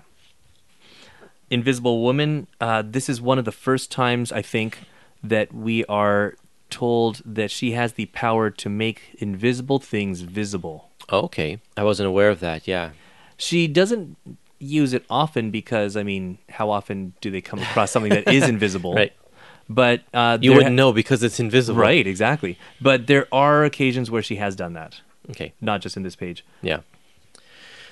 Yeah, the uh, and the Ben and the Human Torch ones are just kind of they just display powers that we already knew of them. Yeah. Not no surprises there. Then we get a um, a cross section diagram of the Four Freedoms Plaza with a lot of information about it. I always love these. Yeah. Um, this, I believe, is the first time it's been. Oh, maybe not the first time it's been done for the Four Freedoms Plaza, but Oh, I think I think it is. Oh yeah, most of the other ones are the Baxter Building. Right. And in fact, I think the Baxter Building is in this. Uh, it is in this book at the end of the uh, retrospective. There's a small version of that. Yeah. But uh, one of the interesting things is that it says that uh, in the blueprints here that the outside of the building is made out of carbon fiber. Oh, Yeah, Why? very sturdy. yeah. So, if, so a plane crashes into it, it won't fall down. Right. Or if Reed's lab like uh, blows up. Blows up. Yeah. Well, actually, what it says is it's uh, woven from carbon aramid thread, so that it's really thin but very resistant to damage. Okay. But uh, that that'd be similar to like our carbon fiber now. Uh, we've got a retrospective by Peter Sanderson about the Fantastic Four. Peter Sanderson is uh, he he's written for Marvel, and but he is a guy that has an immense knowledge of Marvel history. Like he is just like an encyclopedia of Marvel. So yeah, and he was the guy who put together the Subterranea, the history of Subterranea in the Avengers Annual that I talked about in um, uh, in the collection obsession story uh, um, episode. Um, he he's just really really good at making connections and knowing the histories of these characters, and he's still around. He's active on Facebook. Nice. It's very well written, um, and I would highly recommend that people take a look at it. Yep. Uh, and then uh, we have a couple more pinups, and these ones are Marvel milestones, major events in Fantastic Four's history. First one, obviously, it's their origin. Here's where the origin comes up again. Drawn by Al Milgrom. We've got Red Ghost and the Super Apes, which seems not like that much of a milestone, but we actually have the Watcher, Yeah, first appearance of the Watcher. which is really important in Fantastic Four history. and that one's drawn by John Byrne, Also by John Byrne, we have Galactus, The Coming of Galactus. of course. How could you not? Yep. Then we have Ron Lim with the uh, Inhumans. Yep. And of course, John Romita doing a classic wedding uh, of uh, Reed and Sue with all of the Marvel heroes in the background. So great. One of my favorite parts about this is the backup story at the end. It's called uh, Stan Lee Presents A Tale of Doom, the official story. The official story. and we are introduced to this character. uh, oh, with uh, Arthur Adams on the art. Oh yeah, right. Um, we're introduced to this character um, called the Editor, who is going through uh, video footage, security footage from the castle in Latveria, and he's erasing dialogue and putting in new dialogue to rewrite history. And the interesting bit is this is in reference to Fantastic Four 350, uh, specifically page 143 in this volume. Oh, okay. So in uh, you can turn to page 143 and see the exact scene that he's rewriting. Oh, really? Okay, I did not even notice that. Oh, Yeah. yeah, of course. So on 143, right in the middle, we have Doom standing and Kristoff kneeling, and that's the scene that we actually see right on the first panel. So what's different about the dialogue? So he changes it from uh, Kristoff says, "I feel like I'm waking up, sire. Is that you? Have you saved me from a nightmare? What was it you said?" Because uh, he said um, Ouroboros, which was the keyword to snap him out of his thing. Ah, Um, and he changes it from "Have you saved me from a nightmare?" to "You have saved me from a nightmare." ah, Yeah. yeah, yeah, yeah. Nice. and so this uh, this gentleman from the Bureau of Latvian Antiquities stumbles across. He's he's cataloging the the castle, uh, making note of uh, all the rooms and everything for history's sake. And he comes across this room that's not supposed to be there, which is where the editor is. And they have a conversation about what he's doing. And in the end, um, the editor leads him to an attitude adjustment center, so that uh, so that he won't tell anybody that Doom is fixing history. Yeah. It's so great. Yeah. And one of the other neat parts about this is we see yet again a Doombot that thinks he's actually Doom. That's right. So he's carrying a, funny cake. scene. he's carrying a cake because this is the 30th anniversary issue. He's Yeah. carrying a 30 cake, and he trips and he falls and lands with the cake in his face, and he goes, "Curse you, Reed Richards! There is no hope for you now." I love, I love it. yeah. I, I see. I don't know if it's intentional, but are there there are parallels to Hitler here Oh yeah. with just the way he controls the narrative of his own his own country's history and the the re-education centers or whatever it was called. I just feel like they're trying to make some sort of Nazi analogy here, um, and I don't know if it's intentional or not, but it just seems like that. Yeah. The last thing that we get here is the uh, two page spread, which is on the inside front cover, but um, of all the uh, the Fantastic Four allies versus the enemies, but the inside front cover has the die cut in it, so there's a big hole taken out of it. So here we actually get to see the whole picture.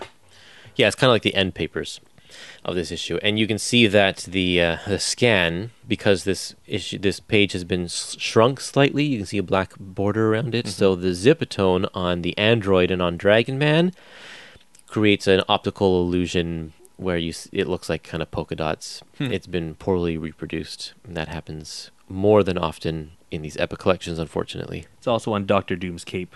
Yeah, anywhere where they're using the zipatone. Okay. wow, that was a big issue, and we should move on because uh, we've been talking about this. These six, how many issues are we talking about here? Like seven or eight. Seven issues, Um, I think. It's, and it's taking us a long time to get Okay. through them. So let's keep on going here. Issue number three hundred and fifty-nine. Now, do you say Devos or Devos? How do you pronounce I'd this, guys? Devos. Devos. Okay, let's go with that. Devos, the Devastator. Um, so last time, since it was a while since we talked about this, last time we left the Fantastic Four, the shielding had come off their ship. Yep. They need to get home. Yep. Uh, also, the warp drive bus is busted, Oh yeah. so that's going to take them like millions of years. So uh, they are encountered, uh, or they encountered this uh, guy named uh, Devos the Devastator, who considers himself to be an agent of galactic peace. Yeah. So this is Paul Ryan starting to build up his own uh, Fantastic Four Rogues gallery.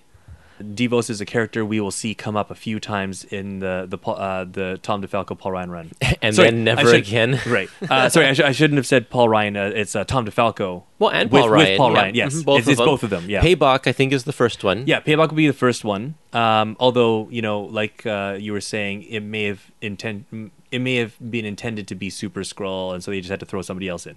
But This- he's still yeah. an original character. He is still an original character. by That's them. true. Yes. Yep. And he will also come back a few times. Yeah. And then there's this guy, and then the one in the next issue as well. Yeah. Yeah. Yeah. This guy, he kind of reminded me of mm, like the collector in a sense. Yeah. Um, there are definitely parallels because uh, the other one I was thinking of is Brainiac.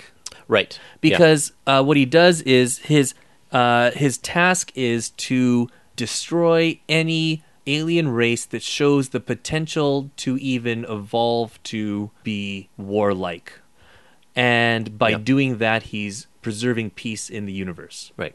And when he does this, he always keeps one um, one specimen of that species in stasis. Right. Which is what Brainiac does when he destroys a planet. He keeps one city shrunken down in a in a bottle.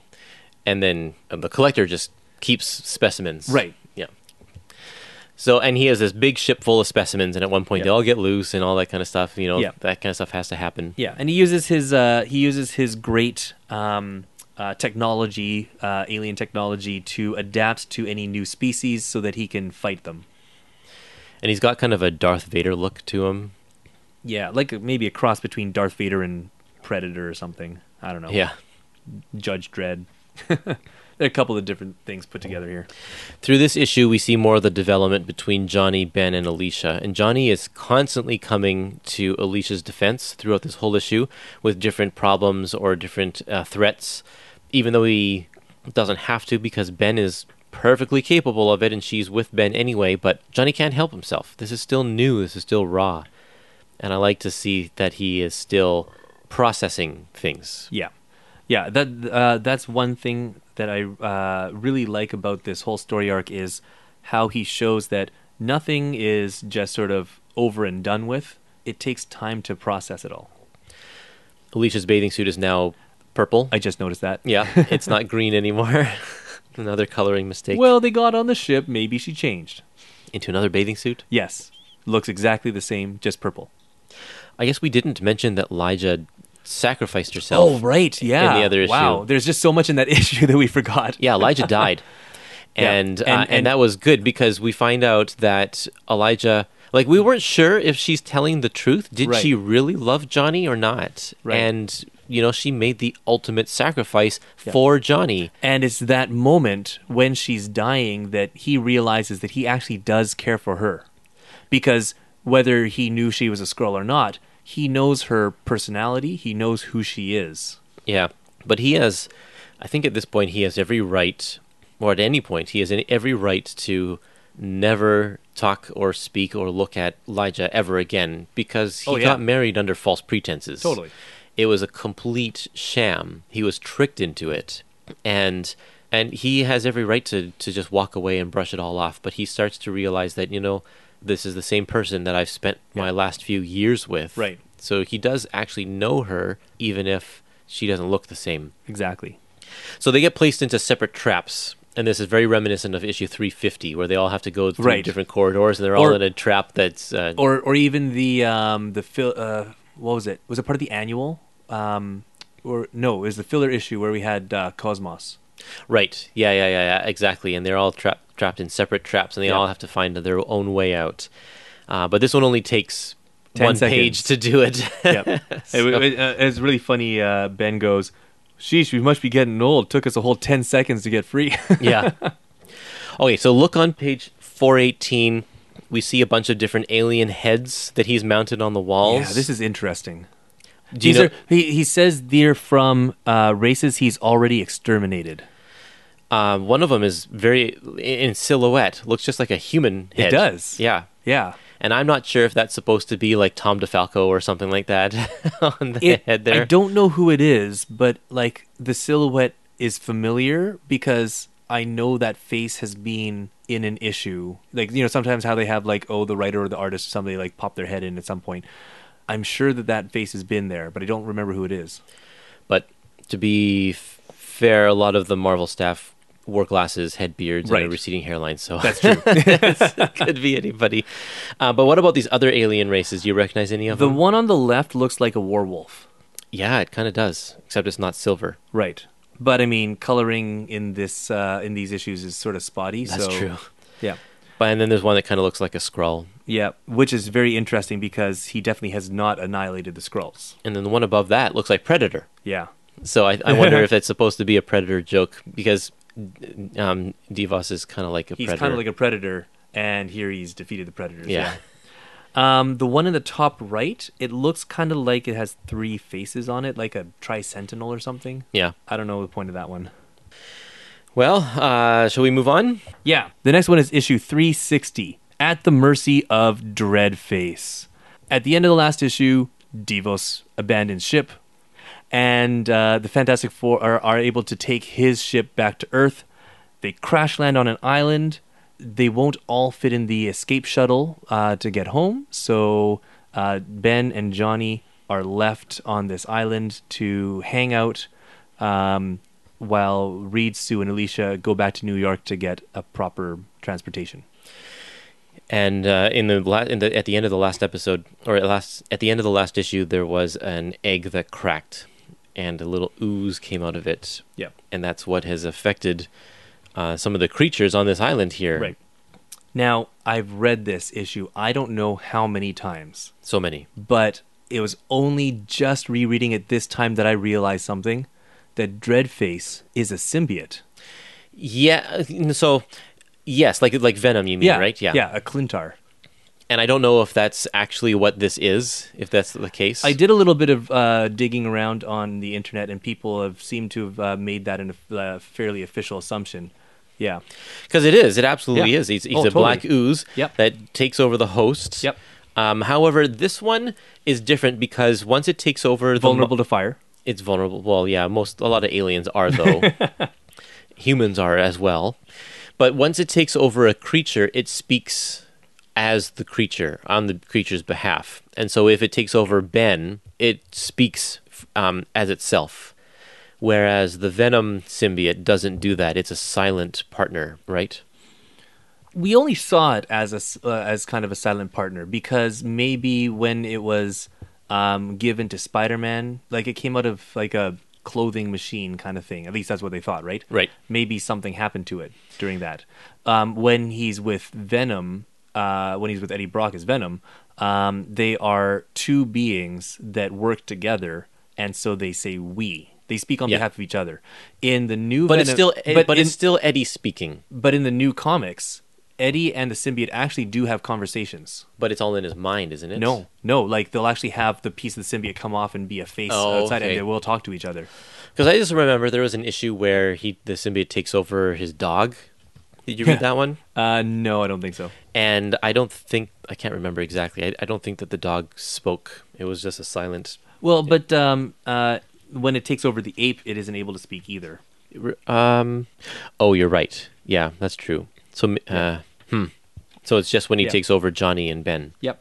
Um, but then also, he says, "I am a conqueror of worlds, a slayer of vast civilizations," um, and that uh, fits with the idea of the Klyntar very well. Yep. Not so much in the more recent Guardians of the Galaxy with um, uh, Agent Venom. Okay. Um, but uh, that was supposed to be like a very peaceful time, uh, or the, the the the aliens, the symbiotes, were presented as very peaceful. But pretty much every other time, and it's now been retconned again. Uh, they're seen as like a war type people meant for taking over. Right. This issue exists so that Johnny and Ben can reconcile everything that's happening with Alicia. Um, because if you remember back to the the beginning when we did that episode of All in the Family, um, and Ben comes back to find that Johnny has uh, married Alicia, or no, is dating Alicia, and he's mad. He's furious. In fact, he purposely asks Crystal to join the team when Reed and Sue step out for a little while. To in try to order them to make Yeah. Johnny jealous, or you know, to try and yeah, it, it- to to play with that a little bit. Yeah. and it's so this it, he's come a long way to finally accepting that they're married and moved on. But now we're at this point where this tension is coming back again. It's like how where do these two characters stand with each other now that the truth is out there? And he kind of wants Alicia back now that he knows that everything's different. Yeah. and um, uh, And is, he, is he- Johnny going to be okay with that? Right. And he even said uh, he wanted to stay on the island with Alicia. Oh, you know, I can protect her. You guys go back. Yeah. And Johnny instantly jumps up and goes, Are you crazy leaving a blind woman in the jungle? Yeah. And part of that is, I mean, he's got a point. But, Yeah. but, but also, it's like, well, if you get private time with her, then you're going to form a relationship again. Yeah. Yeah. and yeah, yeah. he he might want that chance. Right. So by the end of this issue, they work things out, and it's really, really well told.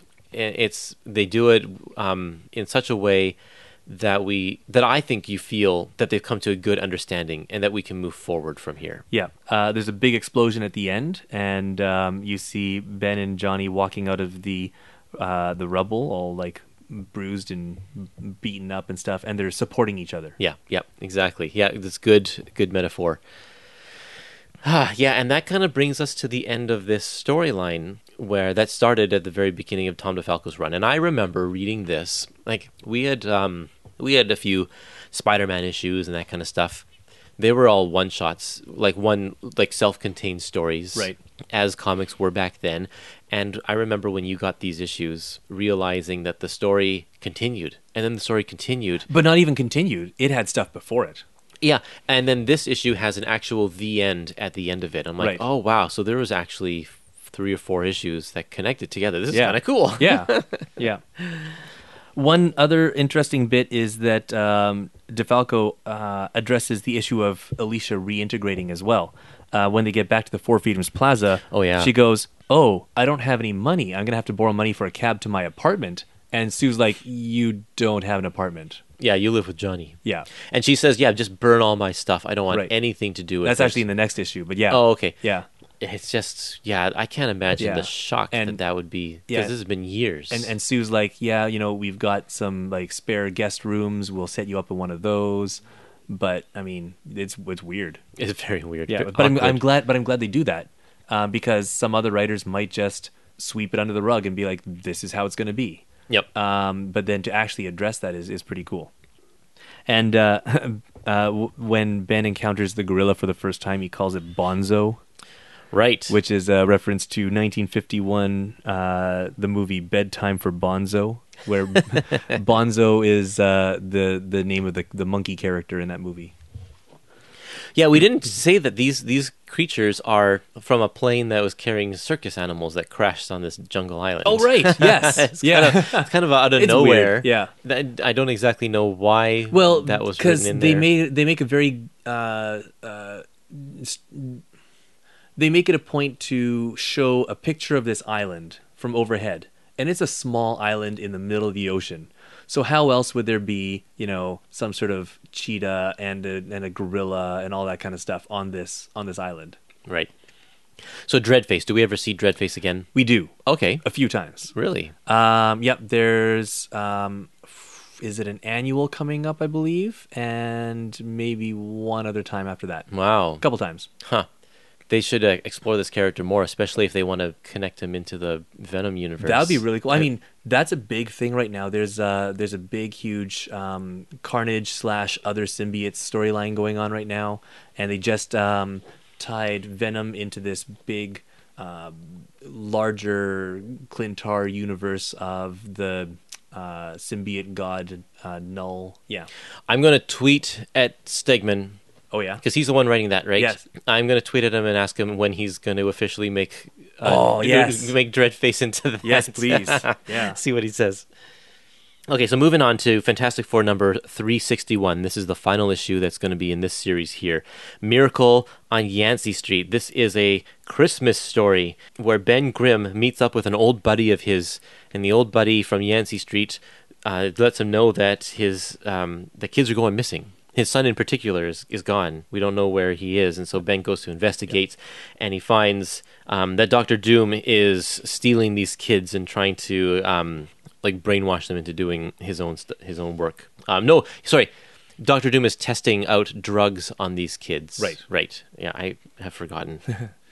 And this is a weird story because one, why is Doctor Doom testing drugs out on these kids? it's not Doctor Doom's No. mo at all. And number two, the last time we saw him was in 350, where he supposedly eva- or uh, dematerialized or something. Like the the TVA killed him, supposedly. And no one questions the fact that Doom is back or Right. you know all this kind of stuff. Like we as readers know that he was fine because he switched out um, himself and Kristoff for Doombots at some point during the big battle. But uh, as far as the Fantastic Four know, he should be dead. Um, and and uh, Ben teams up with a one of the Yancey Street gangs, well, a few kids, and we get to know them. And uh, and they, it's a sort of a development in the life of the Yancey Street because they sort of accept Ben. Yeah, now Yan- being- Yancey Street Gang sort of goes through these periods of um, Ben's one of us still, um, you know, uh, and he's a cool guy. And then on the other side, well, He left. he Yancey left. Street. He left Yancey Street. He left us behind. He's working for the man now. and Yeah. yeah. So yeah, this is, and I, I it kind of felt weird to have this issue so close to the other Yancey Street issue because It's a very different take. it's a very different take on on the whole situation and um and yeah i just felt it felt a little out of place it was kind of weird Yeah, it's not a great story. Um, although I do like, um, as you were mentioning before, the follow up with Alicia. Yeah. And where she's saying, burn all my stuff, I'll start from scratch again. Um, Johnny finds a gift that he had purchased for Alicia and was going to give to her before the whole thing happened. Yeah. And he's like, "Ah, do I give it to her or not? And um, yeah, and just watching all of those interactions and reactions is um, part of what kept me coming back. There's a great character beat from Franklin as well, as he Yes. um, because this is Christmas and everybody is so wrapped up in um, the Alicia stuff that no one has you know set up a Christmas tree or Mm-hmm. got, gone shopping for presents or anything like that, and he tries really hard to set up Christmas himself for everybody because he thinks this will Mm-hmm. Yeah. bring the family together. And he says, "We need Christmas." yeah, uh, and I With all these things great. going on, like Yeah. I know that you and uh, and Alicia aren't going to be married anymore. We need Christmas. Yeah, and it's just like that's the sappiness that comes from Christmas specials, and I Yeah. love it. I love Christmas specials. Anytime there's a Christmas episode on a cartoon or a sitcom and stuff, it's just uh, yeah, I eat it up. So that aspect I loved. The rest of the issue was a little on the weird side, and in fact, the the the other Christmas story that's in this book as a bonus feature, which we talked about in the last episode, The holiday special. was way better than this. Right. Yeah, Um, and that brings us, because we've talked about the holiday special, that brings us to the end of this volume. There are a couple of bonus things at the end. I realized that uh, I mentioned we'd mentioned the, the, the trading cards in this episode, but I, then I just realized right now that we did last um, episode. Oh right. So I'll just say it again. Um, there's a bonus at the end which shows some uh, Art Adams art, and that was used in the Marvel Series 2 trading cards for Yeah. the team pictures and one of the battles. yeah. At the very end of this book, we have um, two pieces of text. One is uh, an excerpt from uh, an introduction by Arthur Adams to X Men Legends Volume 3, Arthur Adams. The other one is Ralph, uh, an afterword for this volume by Ralph Macchio. All new, written exclusively for the Epic Collection. Right. And these are both really interesting because it gives their perspectives on uh, this time. The Arthur Adams uh, introduction actually talks about how he came to work on Fantastic Four with Walter Simonson. And uh, in the afterword by Ralph Macchio, he um, he really just nails what makes a Fantastic Four comic a Fantastic Four comic. He says that this selection of, of comics uh, gave you everything a great Fantastic Four story is supposed to action, adventure, exploration, new concepts, strong character interaction, etc.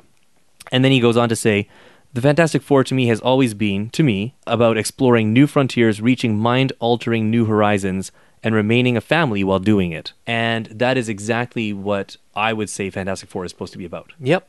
Mm-hmm. And I think most writers get that. I don't think that there has been a, an F- FF run that hasn't had that. There have No. been ones that focus more on certain aspects Right. of one, or one or the other. Yeah, exactly. And even even DeFalco, who who nails it so well here, I think by the time he gets to the end of his run, has sort of moved away from some aspects of that. Yeah. Uh, we've got The Heroes Reborn, which I think was supposed to be more flashy and action oriented, For sure. which didn't really work that well.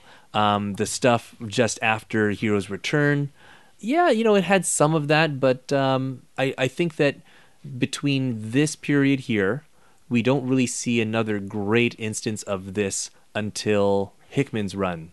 Um, I I maybe would argue that Straczynski did a really good job with it when he was on for a very brief time. Yeah, yeah, his was pretty good. Like and like I said, they they all hit those notes. Some just focus on certain parts of those notes more than others.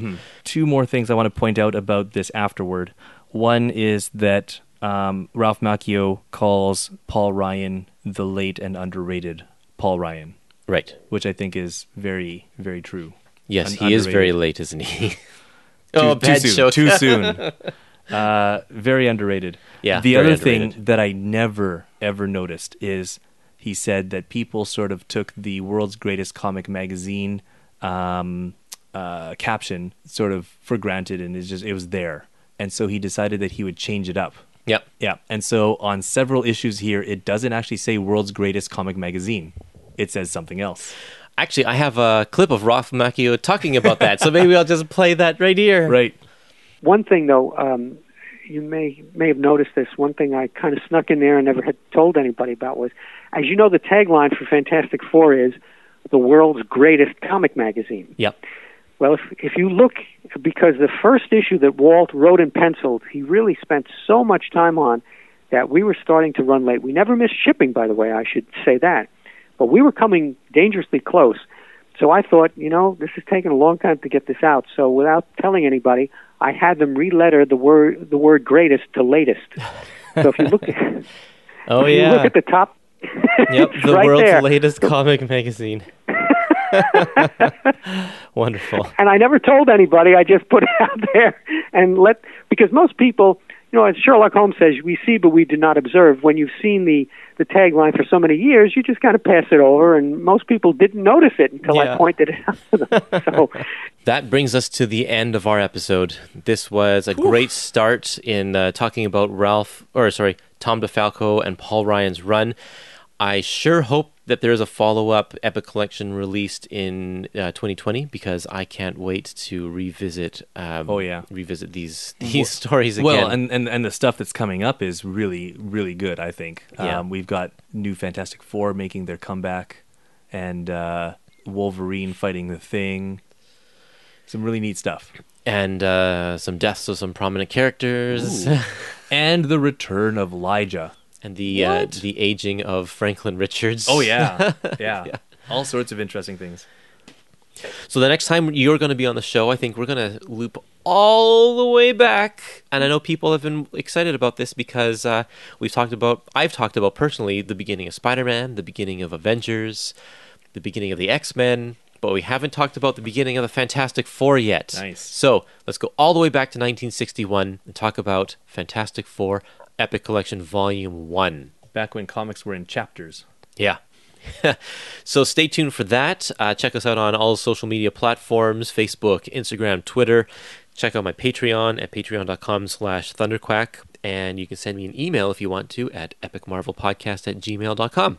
But otherwise, that's it for us, and we will see everybody on the next episode. Goodbye.